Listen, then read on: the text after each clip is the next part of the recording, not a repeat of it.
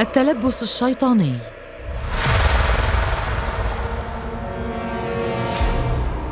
بين الحقيقة والخيال أعراض تشبه أعراض الجنون تصيب الإنسان محولة إياه إلى كائن هستيري أو ما يتعدى ذلك. تفاصيل تثير الرعب. لمن خاض أو رأى أو سمع حتى عن تجربة أحد أصيب بالمس الشيطاني. خاصة وخلال جلسات طرد الشياطين أو كما يعرف بطرد الأرواح الشريرة. يعود قدم هذه التجارب إلى العصور القديمة. فكان البابليون والفراعنة يقومون بجلسات لعلاج المس إما عن طريق كهنتهم أو عن طريق السحرة والمشعوذين. أما اليوم فتمارس هذه الجلسات عن طريق أناس مختصين لمحاولة تخليص الممسوس من عذابه. تتنوع الطرق والعلاجات لهذه الحالة. لكن وبرغم كل شيء يخص الماس فإنه منذ القدم موضوع يثير الكثير من الجدل والرعب في آن معا. فما حقيقة هذه الممارسات؟ العديد من الناس قد أصابهم المس والعديد من الحالات قد وثقت تجارب طرد الأرواح لها.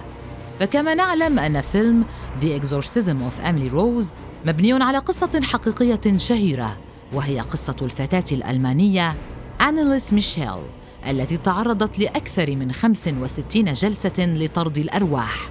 لينتهي بها الأمر ميتة جوعاً ومرضاً بعمر الثالثة والعشرين سنة. يوجد ذكر لهذه الممارسة في التوراة والإنجيل والديانات الأخرى. الأمر الذي يجعلها قديمة قدم هذه الكتب.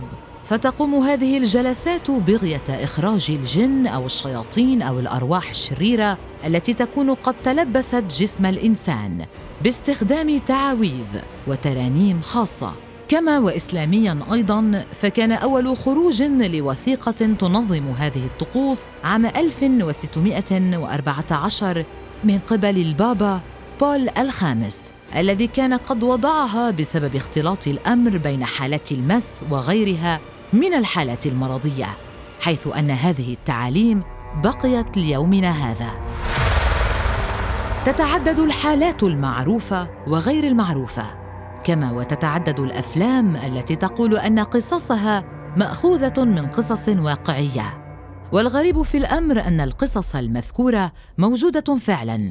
وبالعودة لقصة الفتاة الألمانية انيليس ميشيل حيث أن الفتاة قد تعرضت لنوبة من التشنجات. في جسمها كانت الأولى ليعرضها والدها على الأطباء المختصين ويتم تشخيصها بالصرع حيث تم وصف الأدوية المناسبة لها. لكن وعلى مدى أربع سنوات لم يلحظ أي تحسن على حالتها بل ازداد الأمر سوءا. فبدأت تخبر أهلها إنها تسمع أصواتا غريبة داخل رأسها كما وباشرت برؤيه هلوسات شيطانيه تحثها على قتل نفسها. فقام الأهل بمراجعة الأطباء مرة أخرى فوصفوا لها أدوية أخرى وبجرعات أكبر لكن بلا فائدة. وأيضا بدأ الأمر يبدو غير طبيعي بل وكارثي أيضا مما أدى بنهاية الأمر بالأهل والفتاة بالتأكد من أنها ممسوسة من قبل أرواح شريرة أو من قبل الأكثر رعبا الشياطين.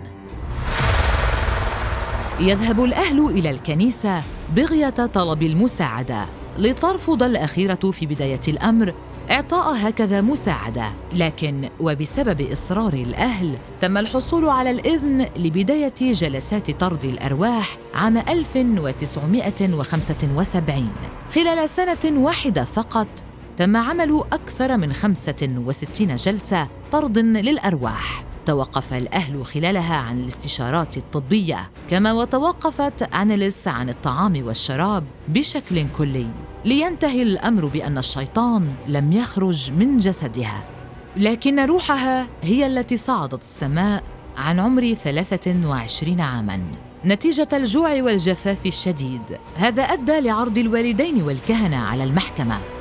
بتهمة القتل غير المتعمد لكن التسجيلات المرعبة والصور المخيفة جدا التي عرضها كل من الوالدين والكهنة أدت لتخفيف الحكم عنهم حيث كانت الفتاة تتكلم لغات غير مفهومة وتنطق بأسماء قريبة لأسماء الشياطين مما جعلها القصة الأشهر في عالمنا الحديث.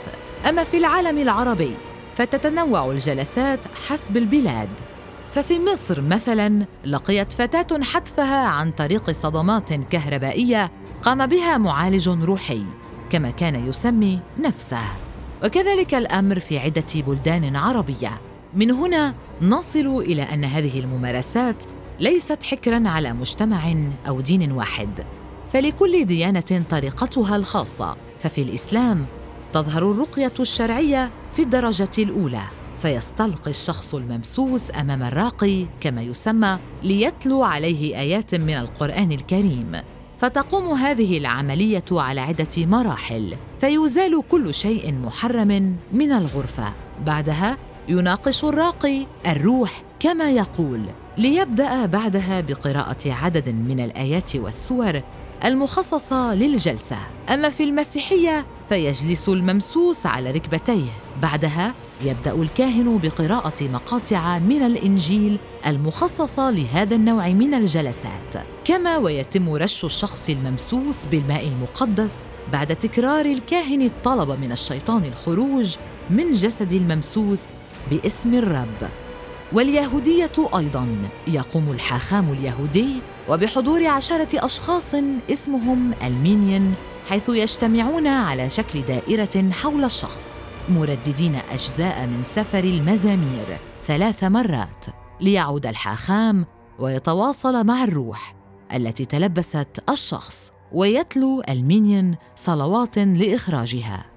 هذا الأمر لا يقتصر على الديانات السماوية فقط بل في البوذية أيضا حيث أنه في يوم التاسع والعشرين من الشهر الثاني عشر التيبتي يتم التركيز على طرد الأرواح والحظ السيء من الأماكن كافة. والهندوسية أيضا لها نصيبها كما الديانة الطاوية في الصين. أمر خارق للطبيعة يحصل.